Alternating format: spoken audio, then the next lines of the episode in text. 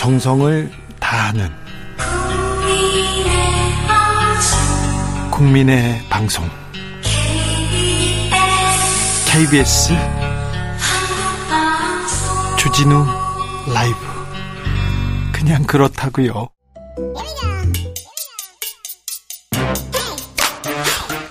뉴스를 향한 진지한 고민 기자들의 수다. 라이브 기자실을 찾은 오늘의 기자는 은지혁이요. 시사인 김은지입니다. 자, 오늘 준비한 첫 번째 뉴스부터 가볼까요? 네, 미국 정부 기밀 문건의 파장이 큽니다. 그러게요. 아니, 동맹이라면서 동맹, 동맹국을 도감청하다니요. 뭐 국제사회에서 영원한 적도 없고 친구도 없다 이런 생각이 다시 들기는 하는데요. 그렇죠. 근데 좀 속상해요. 네, 이번에 외부로 유출된 미국 정부의 기밀 문서에는 우크라이나 전황부터 러시아 동향, 북한과 이란의 핵 개발 상황, 중동 정세 이런 게 담겨 있는데요. 100쪽 가까이 된다고 합니다. 네, 네 말씀처럼 네, 가장 눈에 띄는 부분은 동맹국 도청해서 얻은 내용인데요. 한국만이 아니라 영국, 캐나다, 이스라엘 이런 나라들을 도청했다라고 하는데요. 한국과 관련해서는 가장 눈에 띄는 것이 미군에게 우크라이나 전쟁에 사용될 포탄을 공급해도 되는지 한국 정부가 논의하는 내용이 상세히 담겨 있습니다. 뭐라고 적혀 있어요? 네, 그러니까 이게 이문희 당시 외교비서관과 김성환 전 국가안보실장 등의 대화가 쓰여 있는데요. 네.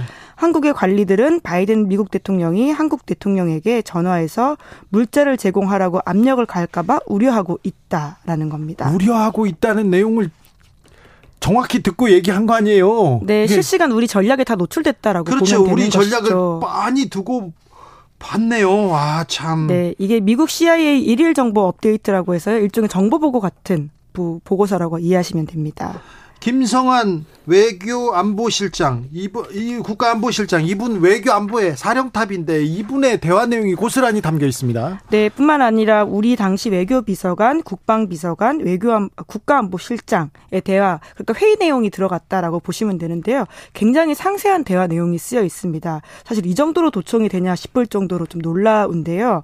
이문희 당시 외교비서관은 포탄 지원에 관한 분명한 입장이 없이 한미 정상 통화는 곤란하다라는 식의 이야기를 하면서 우리 같은 경우에는 살상 무기 지원 금지 원칙이 있고 이걸 어길 수 없기 때문에 유일한 선택지는 원칙을 공식적으로 바꾸는 것이다라는 식의 고민까지 한 것이 담겨 있다라고 하고요. 데드라인도 우리가 언급하는 내용이 쓰여 있습니다. 임기훈 국방비서관은 3월 2일까지가 우리가 입장 정해야 되는 최종 시간이다라는 식의 이야기도 했다라고 하고요. 네. 그에 대해서 김성환 당시 국가안보실장은 미국의 요구에 응할 경우 시기적으로 국빈 방문과 포탄 지원을 맞바꿀 것처럼 보일까봐 우려한다. 그러니까 국내 정치적인 고려를 하는 것이죠. 예? 이제 그러다 보니까 우리가 어떤 우회 방식을 쓸지에 대한 이야기를 하고 있습니다. 폴란드를 통해 가지고는 무기 전달할 가능성을 이야기해 보고 있는데요. 실제로 그렇게 했습니다. 그러니까 이거 회의하고 고려하고 우려하고 생각하는 거를 다 알고 있어. 손바닥 보듯 또 보고 있네요. 네, 그렇습니다. 그러다 보니까 어떤 식으로 도청했는지도 굉장히 관심을 끌고 있는데요. 예. 예, 전화나 전자메시지 등 모든 종류의 통신 감청이 사용하는 것을 방식을 했다라고 알려져 있는데 그게 신호 정보 보고라고 해당 보고서에 쓰여 있다라고 합니다. 네. 결국은 그 우리의 영토 그것도 가장 내밀한 대통령실 안에서 도청이 이루어졌다라는 사실은 부인하기 어려워 보이는데요. 대통령실 내 국가안보실 이미 다 뚫렸네요. 이 보안이 취약하다는 걸 그냥 보여줬네요. 네네. 이게 실제로 작년에 대통령실을 용산으로 옮길 때 나왔던 우려인데요. 여야를 막론하고 나왔던 이야기입니다. 그때 이종석 국방부 장관 후보자 청문회 회의록에 쓰여 있는데요. 육군 중장 출신인 국민의힘 신원식 의원도 관련한 우려를 이야기한 바가 있고요. 뿐만 아니라 민주당의 국정원 출신 김병기 의원도 도청 가능성에 대해서 아주 구체적으로 이야기를 했는데요. 보안에 정말 심각한 문제가 발생할 수 있다면서 도청 장치에 대해서 경고하기도 했었습니다. 그 이에 관련해 가지고 대통령실에서는 사실 파악이 우선이다라는 입장을 오늘 밝혔는데요. 사실 파악 네, 이제 뿐만 아니라 정상회담을 앞두고 이러한 동맹 관계를 흔들 수 있는 세력이 있다면 국민적 저항을 맞을 것이다라는 식의 이야기도 했습니다. 아니 지금 미국이 잘못했는데 불법을 저질렀는데 미국한테는 얘기를 안 하고 국민들한테 뭐 잘못 이해하면 너 가만히 두지 않겠다 이렇게 얘기하면 이상하잖아요 지금 과장과 왜곡을 하면 안 된다라는 취지인 것 같은데요. 아니 근데 선후 관계가 좀 잘못된 거 아닌가 이렇게 생각하는데 그런데 대통령실은 안전한가 걱정이네요. 그렇죠. 사실 이 정도 도청을 할 수 있는 상황이라면 이번에 나온 문건이 자 대통령 대통령실은 그러니까 윤석열 대통령 방은 이렇게 꼼꼼하게 잘했어. 근데 외교안보 실장이나 뭐 안보실장이나 다른 방은 그냥 안 해도 돼. 그럴 수 어, 그런 거 아니잖아요. 당장 점검이 필요하죠. 지금도 도청할 수도 있다는 불안감이 있을 수 있잖아요. 도청하겠죠. 안할 네. 사람들이 아닌 것 같은데. 아 이거 어떻게 하지 불안한데 불안한데 이 대통령실의 대응을 보면 더 불안해집니다. 네. 이게 이걸 정치적으로 이용하는 게 아니라 좀 불안하잖아요. 국익을 위해서 얘기해야 되는데 국익을 위해서 우리가 어떤 카드를 가지고 가는지 뻔히 보고 있으면 보고 있으면 뭐 협상은 아니죠. 그렇죠. 예. 이거는 게임은 해, 해보나 마나죠. 다음 뉴스로 가보겠습니다. 네, 소위 권경의 변호사 사건을 계기로 불량 변호사에 대한 지적이 나오고 있습니다. 사실 일 열심히 안 하는 변호사들 엄청 많습니다. 어려운 일 겪어서 평생 살다가 법정에 처음 가거나 검찰청에 처음 가는 사람들이 있어요. 근데 그 어려움을 그 위기를 아, 부가가치 창출 능력으로 만들어내는데 변호사들이 탁월한 재주가 있는 사람들이 간혹 있습니다. 네, 정말 보통 사람이라면 네. 말씀처럼 살면서 한 번 갈까 말까 하는 곳인데요. 네. 그렇기 때문에 더욱더 변호인의 의무라고 하는 것이 아주 중요합니다. 중요해요. 저 같은 사람 맨날 가고요. 오늘도 경찰한테 전화 받고 어, 뭐 항상 그러고 그런데 상관없는데 보통 사람들은 이런 거 경찰 경찰서에서 전화 오거나 검찰청에서 전화 오면 아 왜 그러세요? 내가 뭘 했나 두렵잖아요. 그 변호사 쫓아가기 마련인데 그걸 가지고 또 거기서 변호사들이 작전을 쓰는 사람들이 있거든요. 네, 자기 의무 제대로 하지 않아서 의뢰인에게 피해 주는 사람을 불량 변호사라고 부를 수 있는데요. 네. 한국일보가 그런 불량 변호사 실태를 종합해서 좀 보도를 했습니다. 네. 그래서 손해배상을 한 사례들을 다 좀 모았는데요. 권 변호사 비슷한 사건이 이미 천만 원 배상 판결을 받은 바가 있다고 합니다. 아니 천만 원 배상 판결밖에 안 이것도 잘못된 것 같아요. 판사님들은 왜 이렇게 변호사, 검사 이렇게 법조인들한테는 이렇게 관대한 거예요. 변호사들한테 천만 원은 큰 돈이 아니잖아요. 네, 심지어 다음 사례들은 더 이제 배상 금액이 적은데요. 네. 변호사가 의뢰인에게 재판 진행 상황을 제대로 알려주지 않아서 항소 못해서 패소가 된 사건이 있거든요. 네. 이에 대해서는 법원이 의뢰인 19명에게 한 명당 30만 원씩 총 570만 원 물어주라 이렇게 판결했습니다. 30만 원이요? 네. 재판에서 진 비용 30만 원입니까? 네, 그러니까 정말 그 의무를 제대로 조금만 잘 챙겼으면 항소 기간을 알려줄 수 있었을 텐데 그것들을 네. 하지 않아서 아예 져버린 사건이거든요. 네. 이에 대해서 그렇게 했다고 하고요. 뿐만 아니라 변호사 때문에 의뢰인이 형사 사건 유죄 선고받은 사건도 있다라고 하는데 네. 부동산 관련된 사건이었는데요. 그러니까 그와 관련해서 변호사가 제대로 알려주지 않아 가지고는 의뢰인이 별도로 배임 선고를 받았다라고 합니다. 벌금형 선고유예 받았는데 이에 대해서도 각각 800만 원씩 지급하라라는 법원 판결이 있었다고 합니다. 참 판사님들 변호사들한테는 이렇게 따뜻할까? 이 법이 왜 그분들한테는 따뜻할까? 이런 생각도 해봅니다. 강용석 변호사 사건도 좀 생각나고요. 여러 생각납니다. 근데요, 권경의 변호사는 어떻게 되는 겁니까? 예, 오늘 대한변호사협회가 권 변호사의 징계조사에 나서기로 해서요. 징계조사위원회 조사 결과 혐의가 있는 것으로 판단되면 징계 여부와 수위를 정한다라고 합니다. 그러니까 이제 징계 관련돼서 입구에 들어갔다라고 보시면 될 것 같은데요. 근데 또 변호사협회잖아요. 또 변호사들한테 그렇게 또 네, 뭐 성실 의무 위반 예, 예, 같은 것으로 할까요? 예. 이제까지 전례를 보면요. 2020년부터 2022년까지 성실 의무 위반 혐의로 어, 징계를 받은 사람들이 32건이 있다고 하는데 네. 보통은 말씀처럼 가장 가벼운 과태료 처분이 제일 많긴 했습니다. 네. 네. 어, 유족들이 권 변호사 너무 마녀 사냥하지 말라 이런 식으로 얘기했습니까? 네, 비판 기사를 좀 멈춰달라라는 당부도 했고요. 뿐만 아니라 이제 권 변호사 상태가 좋지 않다라는 것을 통화를 통해서 알게 됐기 때문에 좀 기운 차리고 정신 바짝 차려서 우리 사건이 왜 이렇게 된 것인지 앞으로 어떻게 책임질 것인지 끝까지 처리해달라 이렇게 당부했습니다. 권 변호사는 또 어떻게 얘기하고 있는지 아무튼 약자들 약자들이 힘없고 어려운 약자들이 변호사한테 변호사님 조금 도와주세요 이렇게 간 건데 변호사가 이렇게 처리해서는 안 되는데 아무튼 변호사 업계에도 경종을 울리는 그런 아, 결과가 나와야 할 텐데 그런 생각 해봅니다. 마지막으로 만나볼 뉴스는요? 네, 유럽 국가 수장들이 잇따라 중국을 방문했습니다. 그렇습니다. 마크롱 프랑스 대통령이 갔고요. 중국이 정치적 존재감을 키워 나갑니다. 네, 연금 개혁 등으로 마크롱 대통령 은 국내 정치적으로 좀 위기에 몰린 상황이었는데요. 네. 중국을 방문해서 선물 보따리를 들고 돌아가는 상황이 됐습니다. 엄청난 환대를 받았더라고요. 네, 그 베이징에서 그리고 광저우에서 이렇게 두 번을 만났는데요. 보통 시진핑 주석이 외국 정상과 지방까지 동행해서 별도의 만남을 가진 것은 좀 이례적이다라고 합니다. 어, 각별히 챙긴 게 각별히 챙긴 게 보여요. 그리고 엄청 많이 나게 많이 사줬잖아요. 네, 사실 형식만이 아니라 내용적으로 더 이제 얻어간 게 많다 이런 이야기 나오고 있는데요. 네. 중국 은 유럽 에어버스의 항공기 160대, 헬리콥터 50대 사면서 수십조 원 규모의 계약을 체결했다라고 하고요. 네. 이번 방문에 마크롱 대통령이 기업인 50여 명 데리고 갔거든요. 네. 그에 맞춰서 화장품, 금융상품, 돼지고기 이런 다양한 분야의 대중 수출 활로를 위한 계약을 체결했다라고 네. 합니다. 그래서 마크롱 대통령도 화답하는 모양새로 중국에 힘을 실어주는 듯한 발언을 했는데요.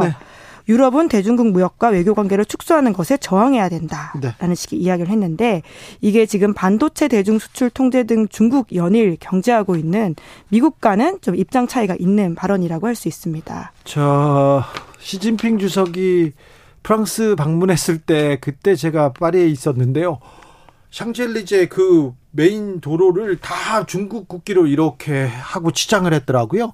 근데 프랭땅 백화점이라고 대표적인 백화점에서 어, 프랑스어보다 중국어가 먼저 나올 때도 있어요. 그만큼 경제적으로는 또 프랑스가 중국한테 중국한테 이렇게 중국을 잘 이용하는 것도 같고 연결돼 있는 거죠. 커플링 되어 있다라고 보시면 되는 거예요. 잘하는 것 같은데요. 여기 프랑스뿐만이 아닙니다. 독일, 스페인 정상도 중국 찾습니다. 바로. 네, 지난해 11월에 숄츠 독일 총리가 경제사절단 대거 데리고 중국 방문한 바가 있고요. 스페인 총리도 갔죠. 네, 지난 3월에는 스페인 총리가 갔었고 또 이번에 5월에서 6월에는 멜로니 이탈리아 총리도 취주석 만날 예정이라고 합니다. 자, 우리도 가야 되는데 가서 좀 보따리를 좀 챙겨 와야 되는데 이 전략적 자율성 중요합니다.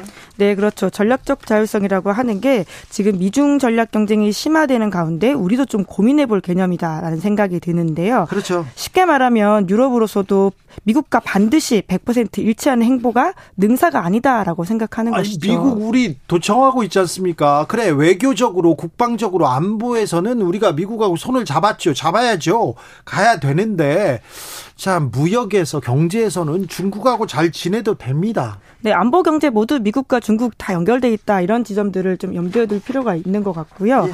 뿐만 아니라 마크롱 대통령도 미국 국빈 방문에 이어서 중국 국빈 방문을 한 것이거든요. 예. 그렇게 자기의 공간을 만들 수 있다. 그렇게 이해관계들을 만들어 가야 된다. 그게 국익이다.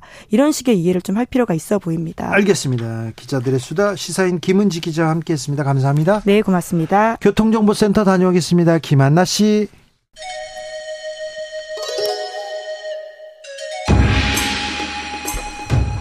빛보다 빠르게 슉슉 바람보다 가볍게 슉슉 경제 공부 술술. 경제를 알아야 인생의 고수가 된다. 경공술 경공술 오늘의 경제 선생님은 염블리 염승환 이베스트 투자증권 이사입니다. 어서 오십시오. 네, 안녕하세요. 네, 잘 계십니까? 네, 잘 지냈습니다. 삼성전자 소식이 계속 이렇게 뜨겁네요. 네, 아 요새 뭐 주가도 좀 오르고 있는데 주가가 올라요? 아니 작년에 비해서 1분기 실적이 95점 몇 퍼센트 떨어졌다 이렇게 얘기하더라고요. 네. 근데 이게 되게 좀 아이러니하게 그래서 좀 투자가 어려운 건데요. 네. 2년 전에 그 삼성전자가 그 이제 2021년도 3분기에 거의 역대급 흑자를 냈거든요. 예. 그때 한 재계약 한 50조 가까이 돈을 번 것 같은데 한 분기에요? 근데 주가는 그때 떨어졌죠. 오히려 떨어지기 시작했어요. 그러니까요. 그러니까 먼저 반영을 해요. 그러니까 참 이게 주가라는 게 신기한 게그 네. 1, 2년 후에 이런 좀 안 좋은 걸 미리 선반영해 가지고 네. 이미 빠지고 있었고 빠지고 있었고 그러니까 계속 실적이 나쁘진 않았거든요. 예. 그런데도 끝없이 밀렸죠 주가가 빠졌죠? 5만 천 원까지. 예. 근데 이제 작년 언제부터 올랐냐면 이제 나 죽겠다 한 기업이 하나 있었어요 작년에 예. 그 미국의 3등 업체 메모리 반도체 네. 세계 마이크론이 네. 9월 30일 날 실적 발표할 때 뭐라고 했냐면 우리 죽겠습니다. 감산하겠습니다. 네.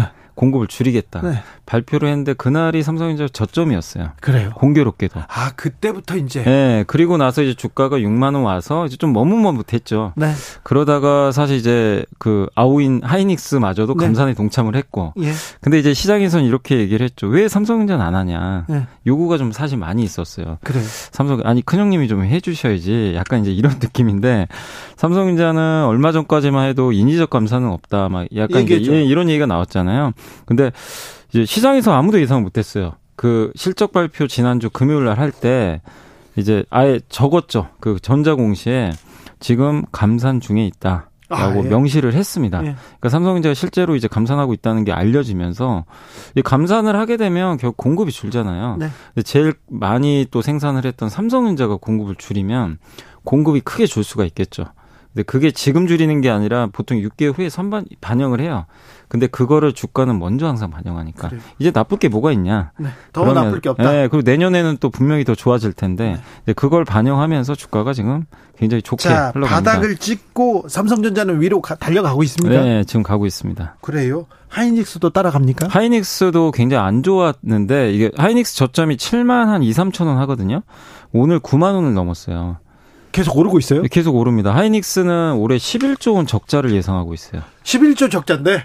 근데 올라갑니다. 이게 되게 좀 아이러니한 일이 같은 게 경제예요 이게 그러니까 이게. 주가가 항상 빠릅니다. 네. 6에서 1년을 먼저 반영해요. 예. 그러니까 이래서 어려운 건데 어쨌든 이제 앞을 보시고 투자를 해야 되니까 근데 지금보다 하이닉스가 더 나쁘겠냐 이거죠. 그러면 내년에 좋아지겠지. 반도체 관련해서는 지금이 지금 어, 투자의 적기라고 봐야 됩니다. 아, 근데 이미 좀 선반영에서 좀 올랐으니까. 예. 근데 지금 좋은 건 아니잖아요. 네. 뭐 상황이 좋아진 건 아니고 네. 앞으로 좋아지겠지. 그래서 또 실적과 주가의 괴리가 계속 나올 거예요. 그래서 네. 또 흔들리는 구간이 있으니까 지금은 저는 좀 투자하실 거면 진작 하셨어야 되고요. 사실 삼성전자 하이닉스 살 게는 굉장히 많았거든요. 훨씬 싼 자리에서. 아, 그래요? 그래서 이미 좀 어느 정도 저점에서 20, 30% 올라온 자리예요. 생각해 보면 주진우 라이브에서도 우리 연블리 이사님께서 아, 다른 건 몰라도 주식은 지금 뭐 투자할 때다 이렇게 얘기한 게 한 두어 달 됐습니다. 네, 네. 네. 충분히 좋은 기회들이 있었는데 네. 또 뒤늦게 좀 쫓아가지 마시고 저는 왜냐하면 어. 여기서 지금부터 계속 올라가면은 사야 되겠죠 사실은. 네. 근데 그렇게는 안 보고 또 흔들린다고 보거든요. 오르락 내리락 하면서 네. 분명히 또 한 번의 기회가 올 거니까. 아, 여기... 그러니까 지금 보유하신 분들이야 편하게 가져가시면 되고 네. 다만 내가 아 아직 좀 반도체를 못, 못 샀다. 네. 그러면 조금 기다려 보자. 예, 또 기회를 주지 않을까 이렇게 생각은 하고 있습니다. 아, 자, 그러면요. 반도체 말고요. 2차 전지는요? 2차 2차 전지도 많이 올랐습니까? 2차 전지는 오늘도 많이 올랐습니다. 그럼 뭐 아니 그럼 그냥 그냥 올르 앞으로 오를 조정, 거 아니에요? 조정이 없고요. 그냥 네. 계속 오르고 계속 오늘도, 올라요? 오늘도 이제 코스닥에 시가총액 이제 1, 2등을 좀 다투는 기업이 있는데 이제 같은 같은 계열사죠. 네. 이한 기업은 오늘도 25% 이상 급등을 했고 네. 하루에 에코 들어가는 데죠. 네, 둘 다 많이 올랐어요. 아니, 근데 에코 들어가는 데가 왜 이렇게 많이 올라요?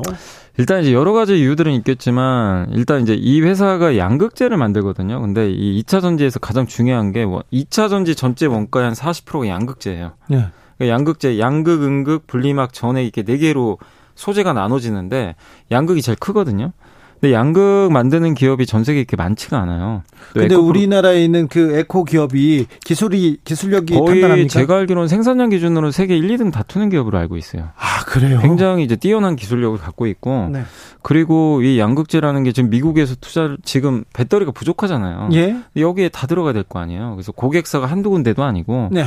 그렇기 때문에 그런 걸 이제 좀 반영을 해서 주가 올라가고 또 거기다가 이번에 IRA 세부 규정이 나왔는데 네. 어쨌든 미국에서 양극재는 광물로 분류를 해줬어요. 무슨 네. 얘기냐면 미국에 야 너네는 미국에 공장 안 지어도 우리가 뭐 이 보조금을 이제 주겠다라는 이제 그런 정책인데 뭐냐면 에코프로비엠이 한국에서 그 양극재를 만들어서 미국에 수출했다고 쳐볼게요. 예. 그걸 탑재한 배터리가 있다고 쳐보겠습니다. 예. 미국 사람이 그 배터리가 탑재된 차를 샀어요. 예. 그럼 보조금 줍니다. 아, 예. 한국에서 만들었는데. 네, 어, 그래요? 광물로 분류가 됐기 때문에. 예. 이제 그런 부분도 호재로 좀 작용한 것 같아요. 알겠습니다. 그래서 굉장히 지금 좋은 주가 흐름이 나오고 있는 것 같습니다. 어, 이, 지금 많이 올랐죠? 근데 너무 많이 올랐죠. 지금, 지금 따라가면 안 되죠. 에코프로란 기업은 올해만 400% 오른 것 같아요.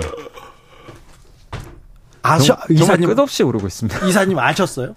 저도 몰랐죠 그 정도까지 오를 줄은. 모르죠 전문가들 네, 당연히 저도 그렇게까지 오를 줄은. 네. 그러니까 왜냐하면 보통 이제 주가가 400% 오를 수는 있는데 네. 어떻게 오르냐면 이게 단계적으로 오르거든요. 네. 근데 지금 이제 에코프로 계열사는 그냥 그냥 위로 날아가잖아요. 네, 수직으로 가고 있어서 수직으로 이런 경우는 사실 거의 없어요. 자 그러면요. 네. 아, 반도체 2차 전지 이제 이렇게 날아갔다고 생각하고 그럼 어디 다른 분야는 어디를 쳐다봐요? 그럼 다른 데는 어, 지금 상황이 어떠냐면 네. 다 울상입니다. 울상이에요? 주가가 안 갑니다. 전체적인 시장은 아니, 울상이에요? 왜냐하면 돈은 한정돼 있는데 네.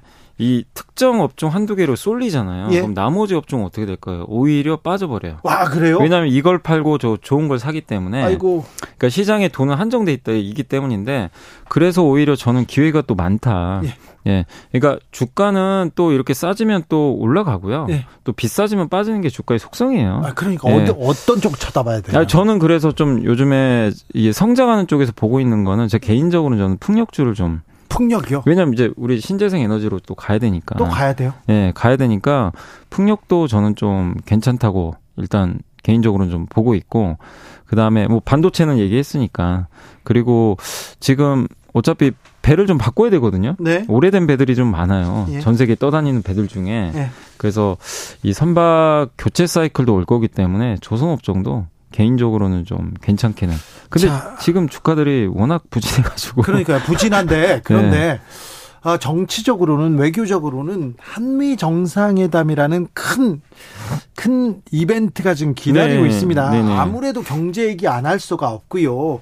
우리가 그 공급망 뭐 IRA 뭐 얘기하거나 또 우리가 또 경 우리 기업을 위해서 뭘 내놔라 이 얘기를 하지 않을 수가 없는데 네네. 좀 전망이 가능하지 않을까요? 아, 그러니까 일단 저는 이제 윤석열 대통령님이 이번에 가시잖아요. 네. 굉장히 중요한 이슈들이 많아요. 예. 뭐냐면 아까 이제 인플레이션 감축법 말씀하셨는데 배터리는 수혜를 많이 받는데 대표적으로 현대차 그룹은 수혜를 못 받아요. 아 그래요? 이게 왜냐하면 한미 FTA를 체결했죠. 예. 근데 전기차 공장이 아직 미국에 없어요. 네. 그러면은 이제 내년에 공장이 완공되니까 미국의 정책은 뭐냐면 미국에서 조립한 전기차는 보조금 주겠다. 예. 근데 미국에서 안 만들었어? 예. 안 준다 이거예요. 그 내년까지 그러면 안 되잖아요. 그러니까 지금 못 받아요. 예. 현대차는. 그래서 지금 울산 공장에 수출하는 물량은 못 받거든요.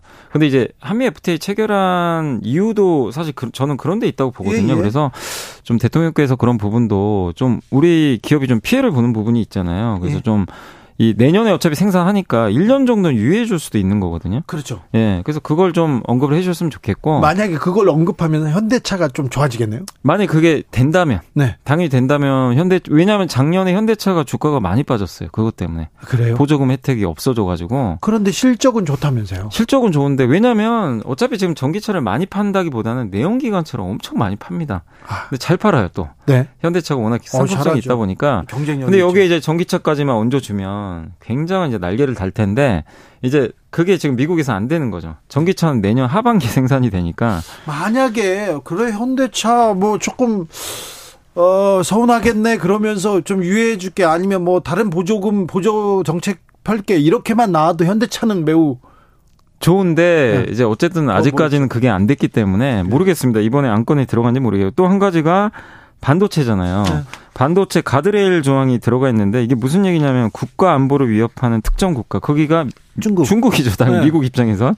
그래서 10년간 반도 그러니까 중국에서 10년 동안 반도체 제조를 확장하거나 구축하지 마라.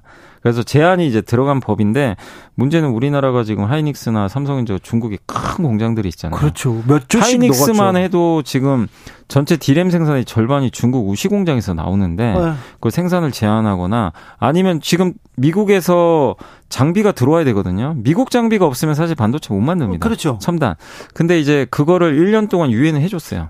1년은 해줄 테니까 뭐 만들어라 이렇게 했는데 올해 10월이면 그게 끝나요. 네. 근데 이 부분에 대해서도 좀 뭐 대통령께서 좀 언급을 하셔가지고 왜냐하면 지금 중국 공장을 그렇다고 옮길 수도 없거든요. 아 그 중국에 엄청 막대한 막대한 자본과 기술을 네, 이렇게 집적해서 그 네. 공장을 지어놨는데 그러면 손 털고 나오라고 네. 이거는 그래서 이거를 1년 지금 1년 단위로 지금 유예하는 쪽으로 가는데 그게 아니라 좀이 메모리 반도체잖아요. 네. 사실 메모리 반도체 같은 경우 지금 이게 이 미국에 좀 우려하는 건 이런 것들이 좀 안보나 이런 쪽이 좀 쓰일까봐 좀 우려를 하는 것 같은데 어쨌든 이제 메모리 반도체는 그런 쪽에는 크게 안 쓰인다라는 걸 좀 이렇게 좀 설득을 해가지고 결국엔 미국이 항상 이제 그 우려했던 건 시스템 반도체거든요. 이렇게 네. 이제 인공지능 반도체나 네. 근데 그런 것들은 시스템이고 메모리 반도체는 거기에 보조로 들어가요. 근데 네. 이제 메모리까지 지금 이런 좀 규제들을 받으면 한국